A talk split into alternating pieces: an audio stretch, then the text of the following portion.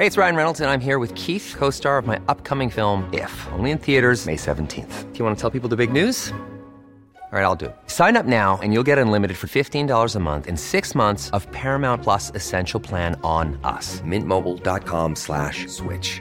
Upfront payment of $45 equivalent to $15 per month. Unlimited over 40 gigabytes per month. Face lower speeds. Videos at 480p. Active Mint customers by 531.24 get six months of Paramount Plus Essential Plan. Auto renews after six months. Offer ends May 31st, 2024. Separate Paramount Plus registration required. Terms and conditions apply if rated PG. There's never been a faster or easier way to start your weight loss journey than with PlushCare.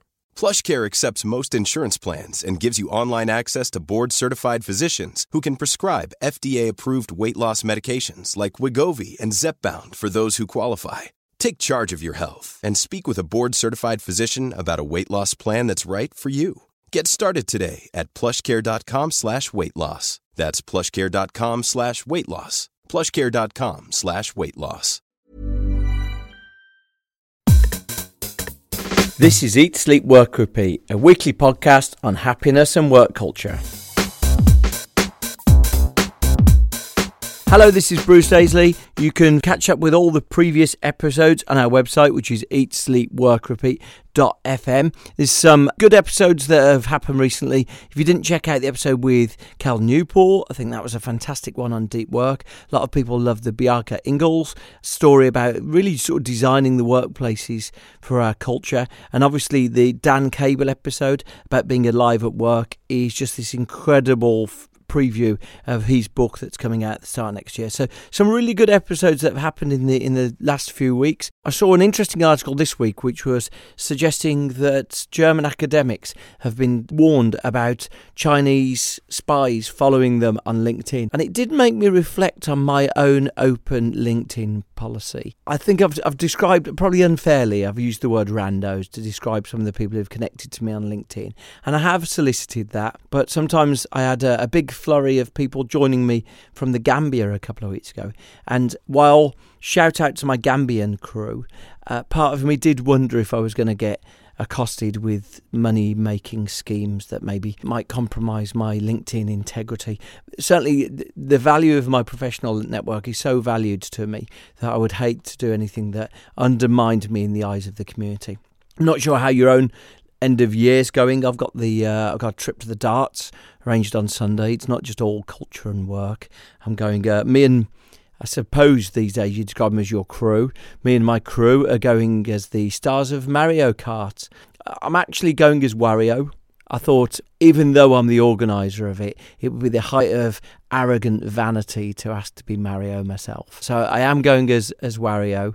But uh, look out for us if you're at the darts at Ali Pali on Sunday. Right then, so with the end of term feel, there's a, a, few different changes here. Over the next few weeks, I'm going to be sort of dropping a, a, series of short episodes, which are sort of 10, 15 minute things that might fall into your feed that are just very simple one off ideas about how to improve your work. People I've interviewed in the course of the last year that probably wouldn't make a, a full episode, but are fascinating enough to give you sort of a, a small bit of insight and small bit of knowledge. And then uh, there's an end of year review, and that's myself and Andre Spicer. Andre's had a series of, well, fantastically reviewed books out this year. He had Business Bullshit, which you might have seen uh, featured in The Guardian, in The Telegraph. Also, he's had a, a book called A Year of Self Improvement. And uh, I'll be chatting to Andre. You'll remember him from, I think, episode 9. Myself and Andre will be discussing the Ubergeddon, the BBC pay gap. We'll be discussing uh, just really uh, probably some of the fallout of the Harvey Weinstein episode and whether that's coming to an office near you. So, a bit of a year end review coming up. So, there's a few things that should be dropping into your feed. And if you subscribe to Eat, Sleep, Work, Repeat, you'll, you'll receive those on, on your podcast app. Today's episode is an in depth discussion with Richard Reed, founder of Innocent Smoothies. Now, British, French, German people will know the story of Innocent. It's Britain's number one juice brand. We're actually so familiar with the company, it accounts for half of the fruit smoothie market in the UK. We forget what an unlikely success story was. It wasn't the first smoothie to launch in the UK, that was P&J Smoothies. And uh, well done if you remember that one. But Innocent had very few resources, no distribution, small investment, and almost nothing to call upon in their their battle against the big boys. One of their secret weapons was they said their culture helped define their success. And that for me meant that it would be a fascinating place to go and to talk to Richard. Now, Richard uh, now runs an investment project called Jam Jar Investments. And so he's, uh, he's sold the, the business to Coca Cola. But I was interested in how culture really had been their driving force. One of the other things that Innocent was credited with was the invention of wackaging, you know, this sort of sometimes overly matey, overly familiar packaging that comes on some of the products we buy. Next time you're on a Virgin train and it, and it tells you not to flush your boyfriend's jumper down the toilet, that's wackaging, and you can thank Richard for that. So uh, we, we have a very in-depth discussion about how they built the culture at Innocent, actually how it wasn't just all nicey nicey, what the company stood for. At the end, we give a slightly abbreviated shout out to a brilliant new book he's uh, had out in the last couple of months, which is called If I Could Tell You Just One Thing, and that's a series of the most incredible people in the world and James Corden. And those people are giving their single piece of advice, what they would advise anyone to uh, to take on board, the single piece of advice they would give. So uh, we talk about that briefly at the end, and I'll give a shout out to it again. Here's Richard. Uh, we'll start with something really straightforward, which which is how much did you consciously try to design a culture at Innocent, or how much was it just trying to preserve something that had already existed? Now that is a tricky one because now, with hindsight and experience, capturing and enhancing a culture is something that we both see as massively valuable and something that we hugely advocate for any business that we invest in. Did we know it intellectually in advance when we started Innocent? No, not really. It came from the simple reality of this was a business set up by three friends. But we had a mindset of, and why should we pollute that or water that down just because we're setting up a business? We saw it very much as we think there's an advantage for being a business that talks and acts in an extremely informal, natural, friendly manner, which in our case is entirely authentic because it's set up by some simple, natural, friendly mates. So it's quite hard to say, was it all orchestrated? No. Were we mindful of it as we went through? Yes. Do I have an even greater appreciation now we're at the end of it, looking back? Absolutely when I look at what you tried to do, I, guess it looks like. I mean, I read the Innocent story, the Innocent book that you put together. And it seems like a lot of cultures, you tried to commit to paper what was already happening. So you create five values. You talk about the importance of, of communication. Did you ever set about? Sometimes when you look at Silicon Valley values, for example, that's where we normally see a lot of these things. They often sort of try to be a bit jarring and a bit controversial. How did you create those values, or was it just committing to paper what you were seeing around you? Again, it's another really interesting question because actually I started out as a total cynic of the idea that there was going to be like corporate values. I almost thought we're the antithesis of that. Right. We're not going to have corporate mission statements and values because that's just the nonsense that big, old, stale companies appropriate. I thought we would just do it all naturally because we're three friends. And to be honest, it worked extremely well like that at first. We went from three to seven to 11 to 20, no problemo. The sense of mission, to extent there was one, and more importantly, what you're talking about, the values and the atmosphere of the company was just spread by osmosis by the way that we were, because we're all sat in the same room and we're all talking to each other on a daily basis and we're all going to the same meetings because the company's so small, everyone's involved in everything. But when we got to sort of more than 20 people and then we weren't all in the same room. And we weren't all going to all the same meetings, I started seeing it from 20 to 40 people. Hang on, there's people that aren't getting it. I thought, well, you can't have people not get the vibe. You know, the vibe's really important. But I realised then, well, you can't expect people to get things that they don't understand what it is. And so let's be specific. What does someone not getting it look like? That they might be a bit selfish. Okay. They might be being a bit slightly dishonest. Right. We had this thing, right? Google have don't be evil. Our version of that was don't be lame. Lame is a little phrase that we use amongst our group of friends. Don't be la- being lame is when you finish the toilet roll and you don't replace it for the next person. Being lame is when you have your coffee but you leave the dirty cup in the sink rather than wash it yourself, even though you know there's no office cleaner. So in theory, you were saying someone else should wash your cup for you. So we had very on this policy of don't be lame. But we needed to make sure that people understood it and bought into it. So actually, I remember when we got to 41 people, that's when I decided we're going to write all this stuff down. Right. But we're going to do it collectively as a community. And so I got everyone in the business, groups of eight, spend a lunchtime with me, throw in a few free sandwiches, and we would just talk through what the things that we stand for and stand against as a community because that's what I'd read in a book that really opened my mind to it. It said a business is not a building or technology or bits of equipment. A business is a community of human beings. That's actually, if you're clear sighted, look at what a business is. It is a group of human beings coming together to do something. And therefore, all human emotions, psychology, dynamics play out. And if you capture that and enhance it, you do well. And if you ignore it or you pollute it, you do badly. So we were very clear of we're a community. Communities work best when everyone contributes. And you have a shared set of how do we want to be, what are our behaviors as a community. And it was a crazy exercise because I got everyone to say everything that we stood for and stood against. We had over 3,000 things on the list. We were against gun crime.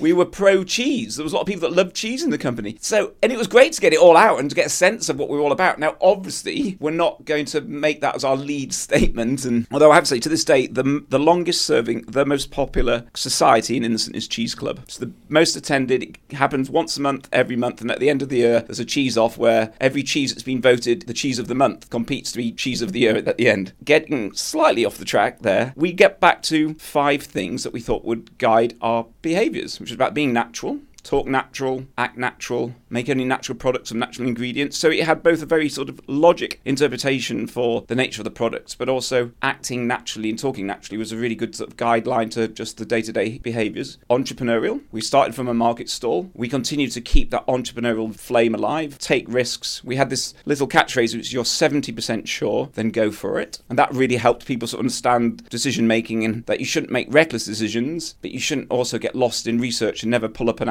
actually give it a go. So we said if you're 70% sure, go for it. That was part of being entrepreneurial. It was about being responsible. We wanted to make products that were healthy, that were sustainably sourced, it was about being commercial. Because actually, you put those first three together, it's starting to sound a bit like a hippie commune. Yeah. So the commercial thing was we're a business, we need to grow, we need to chase sales, we need to make money, because that's what creates the opportunity. And fifthly, it was about being generous, which was about generous with each other, with our time, with feedback, but also making sure that we shared the value that was created. So every employee became a shareholder, and we give 10% of our profits to charity. So actually, it wasn't some just sort of generic corporate exercise. It really did codify the DNA of the business, and it became, I think, think, one of our greatest contributors to the long term success. That we understood this is what we were for, this is what we wanted of our people. It helped on recruitment because people that were interested in these things would come and people that weren't wouldn't. So actually, we found that the culture got stronger and stronger and stronger. And we were very, we took it very seriously. We recruited against the values, rewarded against the values, we retained people against the values, we promoted people against the values. Equally importantly, we fired people if they didn't exhibit and inhabit the values. The biggest rewards both in terms of promotions, in terms of equity, in terms of pay rises, went to the people that were seen as being the greatest embodiments of the values of the business. And the people that went off values were the people that were asked to leave the business. So we really, really put proper teeth to it. Right, because that's the bit, I guess, that's the most interesting because a set of benign adjectives sometimes can seem, it's like, what good is this? Yeah. And I saw you talking somewhere else about, you know, you were very strict on performance management. You were very strict on, on managing performance.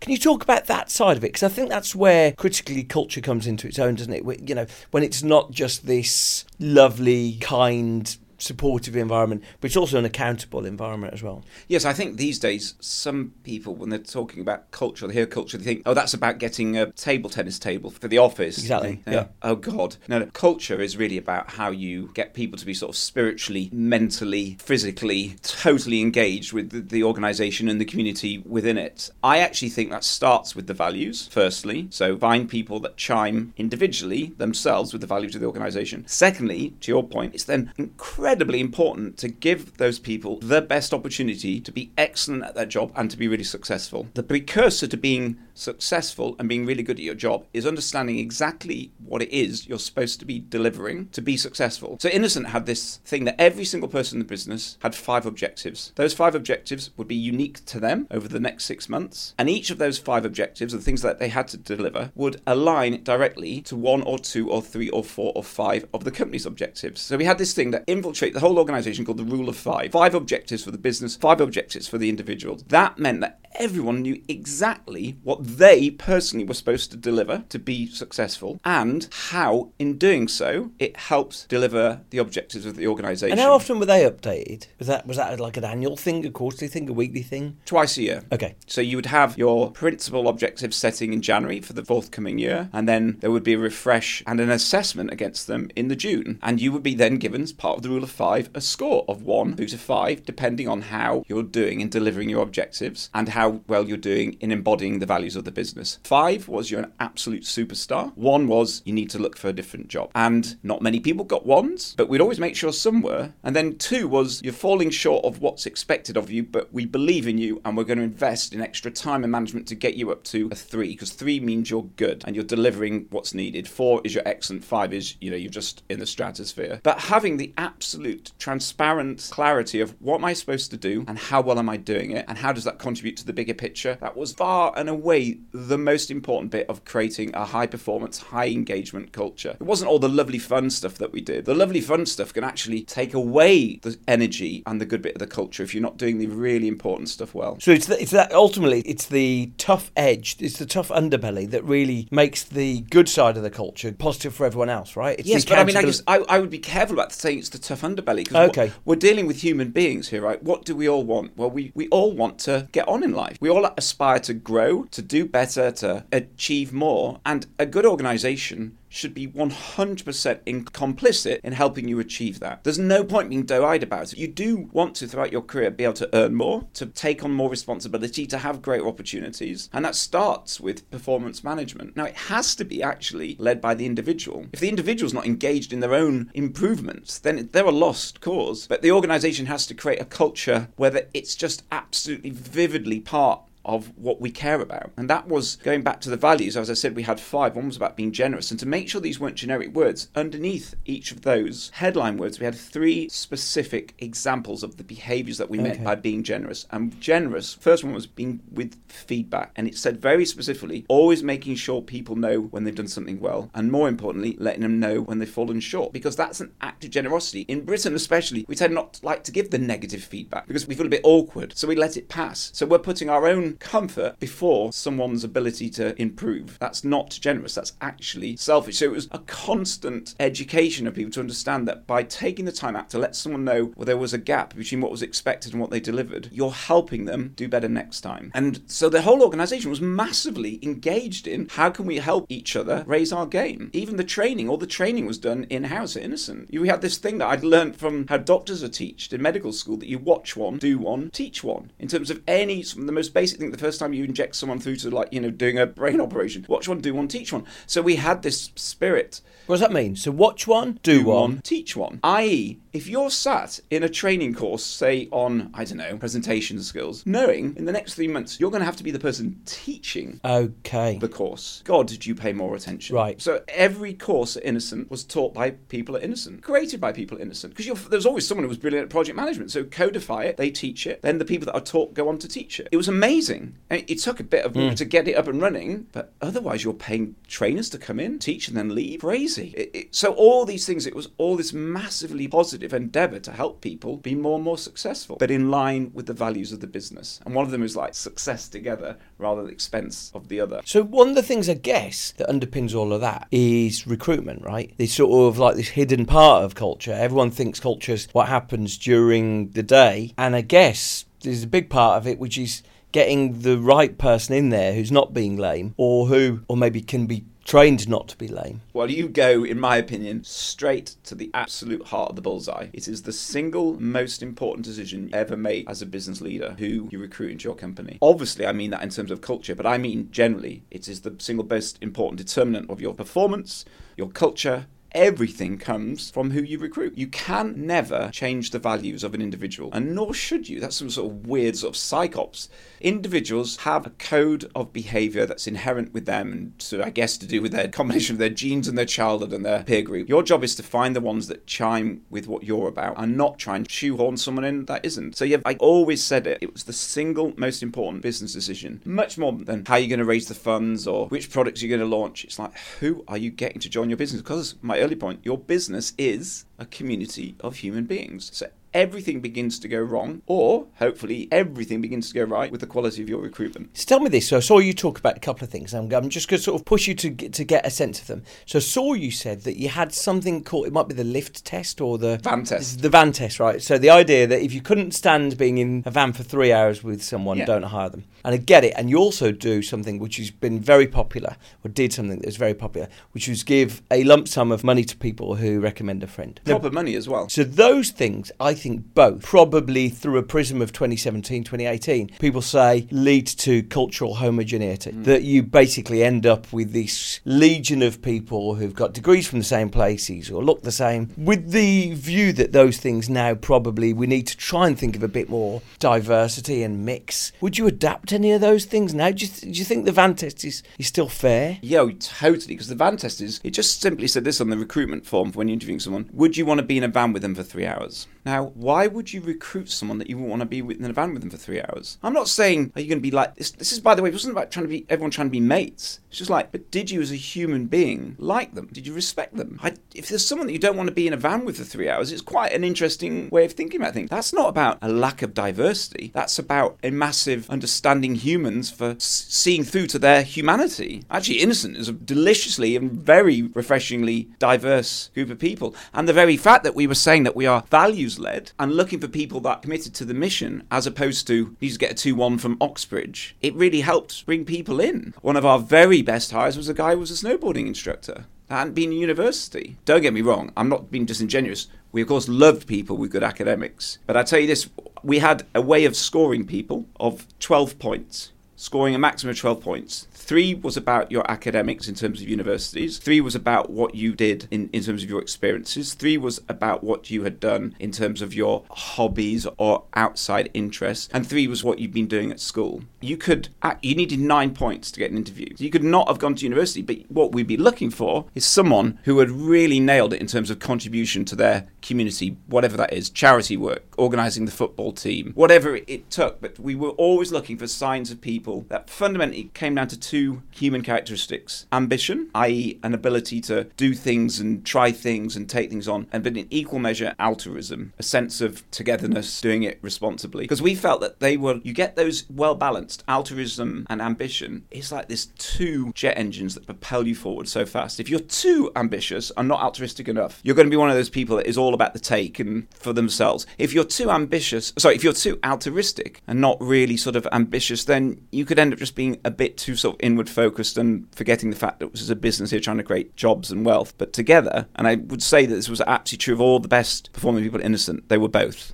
We got to win. We're going to win in a way we can be proud of. We're going to win together. Okay, because I saw you said there's a couple of things you said about recruitment, which was I, I guess you said you get rid of snipers, so get rid of these sort of negative forces in, and I was I was interested to explore that a bit more. And I saw you talk about you'd rather leave holes than have the wrong per, wrong person in place. Now, both of those things, when you're like a rapidly growing business, things are going immensely well. It must feel like a big sacrifice to say, actually, that guy we're getting rid of him that woman, we're not going to hire her. Does it feel like sacrifice at the time, or does it feel like the right thing to do?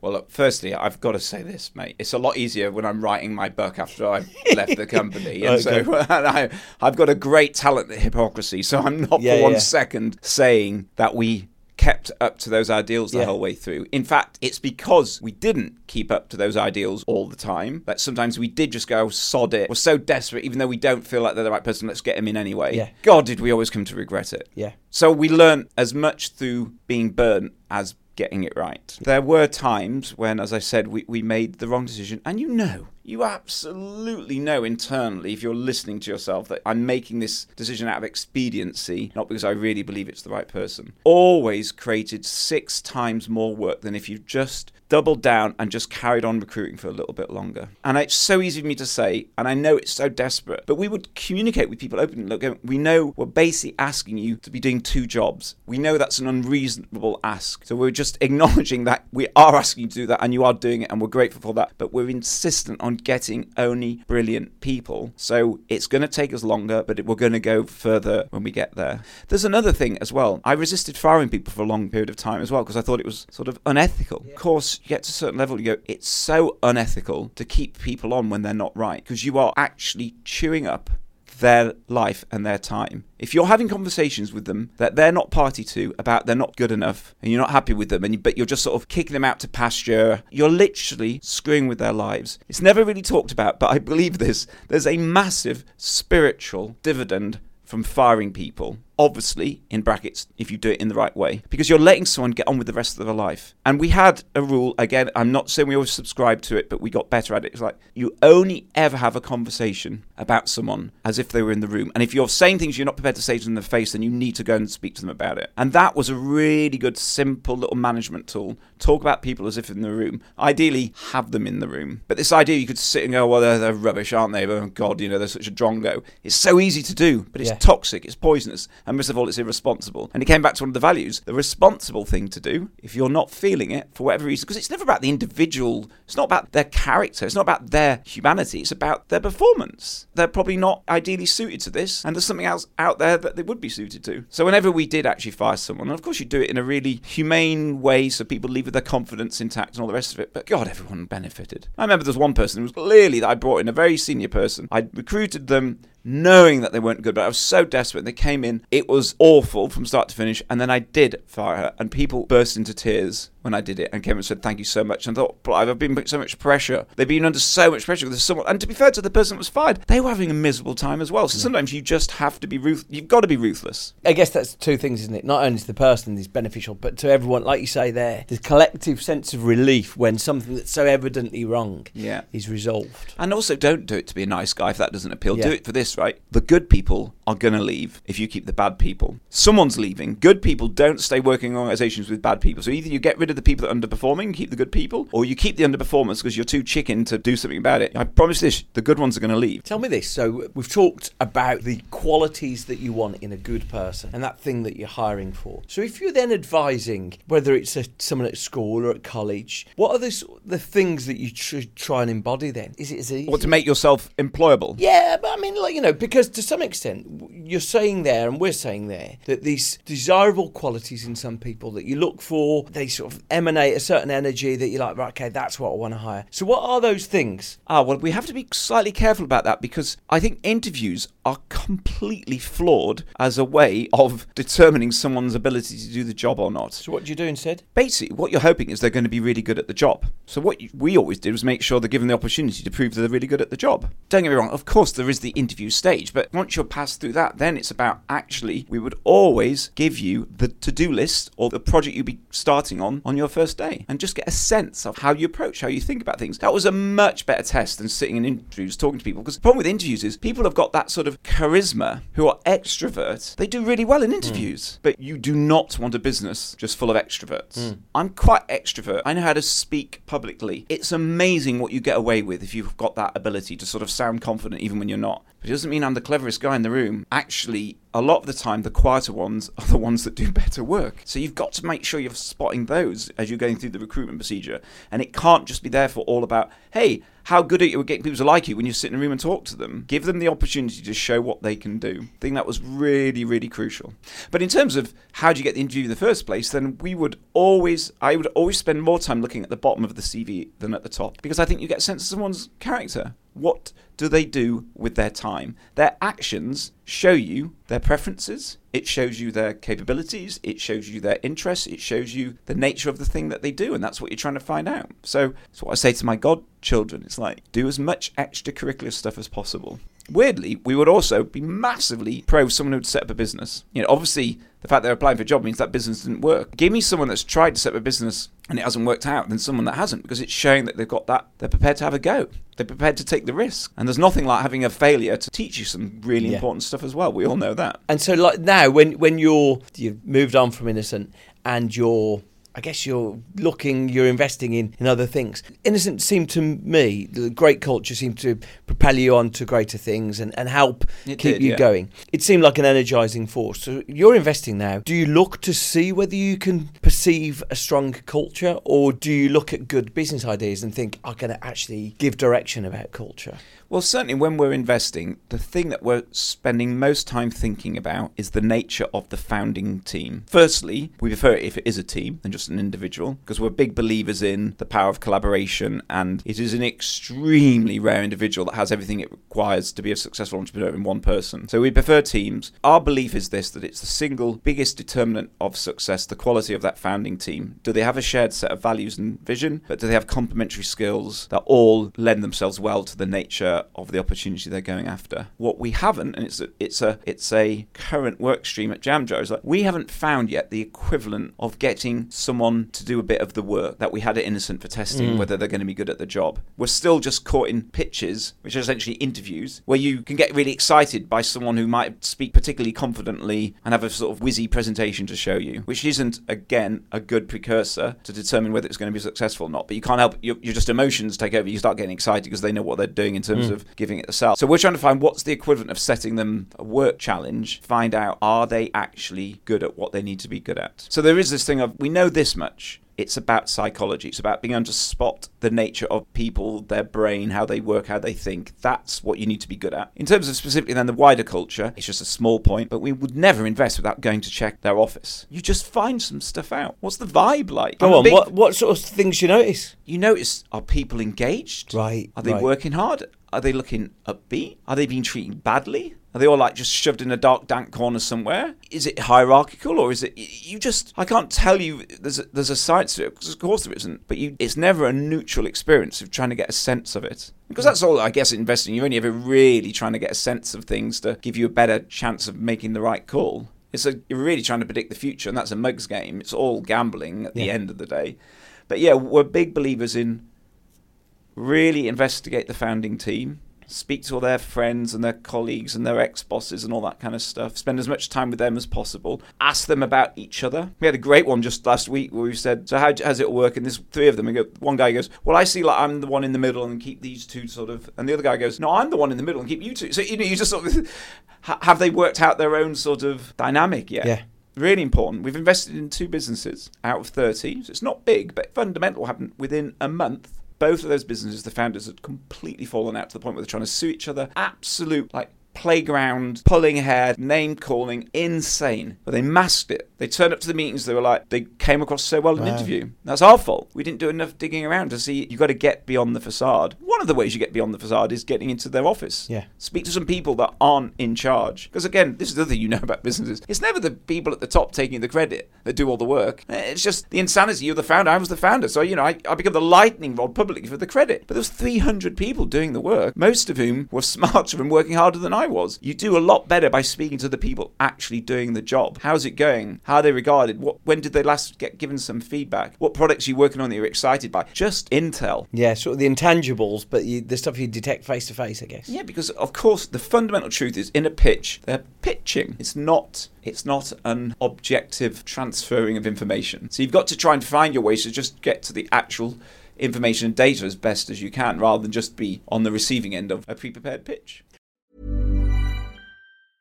This is Paige, the co-host of Giggly Squad, and I want to tell you about a company that I've been loving, Olive and June. Olive and June gives you everything that you need for a salon quality manicure in one box. And if you break it down, it really comes out to $2 a manicure, which is absolutely insane. It's also so easy to get salon worthy nails at home with Olive and June. The difference between how your nails used to look when you did them yourself and now with the Mani system is a complete game changer. The best thing about Olive and June too is it's a quick dry. Dries in about one minute, lasts for five days, and full coverage in up to one to two coats. Visit oliveandjune.com slash perfectmanny20 for 20% off your first system. That's oliveandjune.com slash perfectmanny20 for 20% off your first system.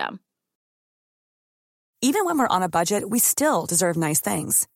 Quince is a place to scoop up stunning high-end goods for 50 to 80% less than similar brands.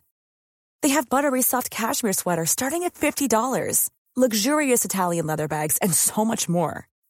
Plus, Quince only works with factories that use safe, ethical, and responsible manufacturing. Get the high-end goods you'll love without the high price tag with Quince. Go to quince.com slash style for free shipping and 365-day returns. Cool fact a crocodile can't stick out its tongue. Also, you can get health insurance for a month or just under a year in some states. United Healthcare short term insurance plans, underwritten by Golden Rule Insurance Company, offer flexible, budget friendly coverage for you. Learn more at uh1.com.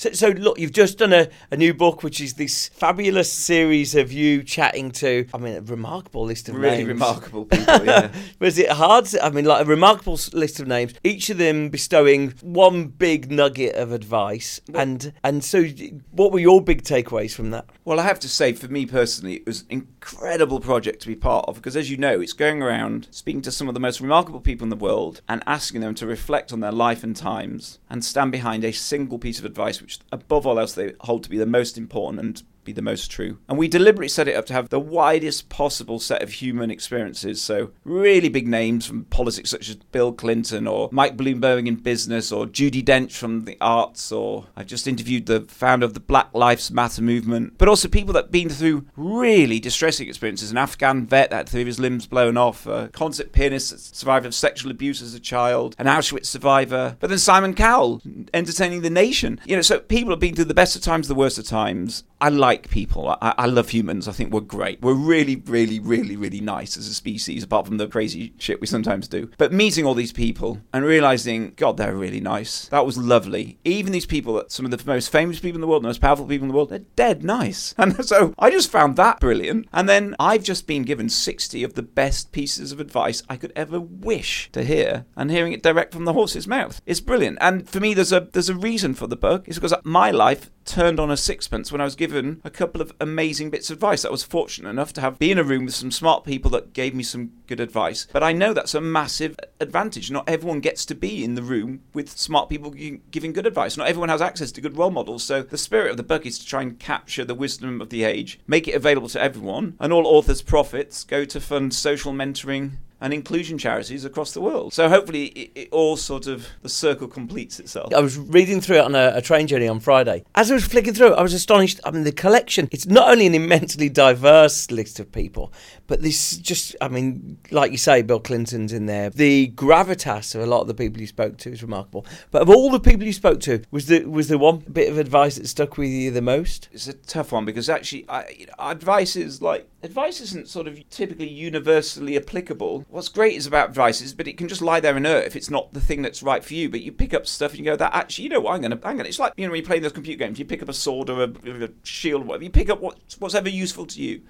The bit that i specifically loved there's a relationship therapist called esther perel in it. She's the number one expert in the world globally about relationships everything from sexual relationships but to loving relationships to family relationships. And she just said this very simple thing which i'm sure as soon as you hear it you'll know to be true. But wow i found it like profoundly beautiful in its simplicity. She just said we all want the best quality of life for ourselves of course we do. The thing we may not understand is the single biggest determinant of our quality of life is the quality of our relationships with our friends and our family. And if you take that insight and then make it then the main thing in your life to try and serve and do what's best for the quality of your relationships with your friends and your family, because let's face it, we're probably not putting that as our first port of call. We're probably thinking about how do, how, do- how, do, how do I get the car or, or whatever Work. it is. Yeah, exactly. Or work, deadline, which I'll get. I get there's the pressure. We've all got those, but it's like just long term be thinking about my quality of life, how much I enjoy my life is going to be determined by the quality of my relationship with my friends and family, which and typically tends to be about thinking how can I help them? And I love that. A hmm. really simple but profound thing. And I hmm. really have since listening to her, me going, you know what? That makes total sense to me. Now I didn't think of it myself, but now you've said that it makes total sense. So I have really, since she told me that, I have just increased the amount of time I, I, I invest in my friends and my family and trying to be like a decent son, brother, friend, mate, boyfriend, father. And I, I have, I swear, man, I, I'm not saying it's related, but I think it is. I've genuinely never been happier. I feel like most days I'm sort of approaching the outer edges of human happiness. I mean, and I think I think it's that. I think it's because I listen to her advice. It's funny that is because uh, along the course of, I chatted to a happiness expert, I think in March or something, and he said exactly the same. He said, you know, like happiness is directly, your own happiness is directly related to the happiness of your friends, and like, you know, sort of, they're all interconnected, and investing more time in your friends directly correlates to happiness. I saw that. I, I mean, you know, one of the people I met for the book was the Dalai Lama. Yeah, that's right. incredible. That's a real life moment. I mean, unbelievable. Got Dalai Lama next to Bill Gates and the founder of Black Lives Matter. I mean, it's a real. Yeah. But he said, "Why are we all here?" That question, "Why are we all here?" to help each other. And end of end of teaching. I just love that. Why are we all here? To help each other. We'll leave on the Dalai Lama. Thank you very much. Oh, we didn't even say the name. go, go, go, go. If I could tell you just one thing, available in all good bookshops, Thank an you. ideal Christmas present, and all for charity. Thank you, Richard. So, like I say, Richard's book. If I could tell you just one thing, uh, it's got some some very surprising people in there. I mean, it, you know, along the way, it's got uh, Jony Ive, Andy Murray, Bill Clinton, Alan de Botton, fan of the show. Uh, we mentioned the Dalai Lama, not a listener, but uh, loads of people there. So uh, definitely worth checking out that book. And it's uh, it's a really it's a really sort of easy toilet book. Are you allowed to say that? A really easy book for browsing when you've got just one or two minutes to spare. Uh, Richard's book's out now.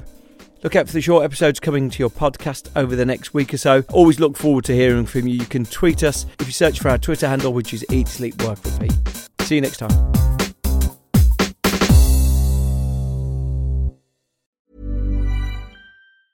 Even when we're on a budget, we still deserve nice things.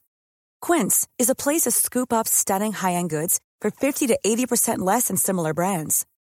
They have buttery soft cashmere sweaters starting at $50, luxurious Italian leather bags, and so much more. Plus, Quince only works with factories that use safe, ethical, and responsible manufacturing. Get the high-end goods you'll love without the high price tag with Quince. Go to quince.com slash style for free shipping and 365-day returns. Ever catch yourself eating the same flavorless dinner three days in a row? Dreaming of something better? Well, HelloFresh is your guilt-free dream come true, baby. It's me, Keke Palmer.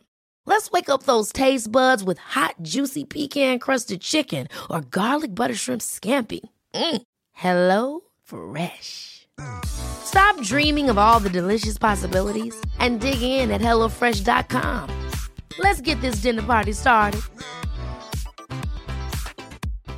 Hi, I'm Daniel, founder of Pretty Litter. Cats and cat owners deserve better than any old fashioned litter. That's why I teamed up with scientists and veterinarians to create Pretty Litter. Its innovative crystal formula has superior odor control and weighs up to 80% less than clay litter. Pretty Litter even monitors health by changing colors to help detect early signs of potential illness. It's the world's smartest kitty litter. Go to prettylitter.com and use code ACAST for 20% off your first order and a free cat toy. Terms and conditions apply. See site for details.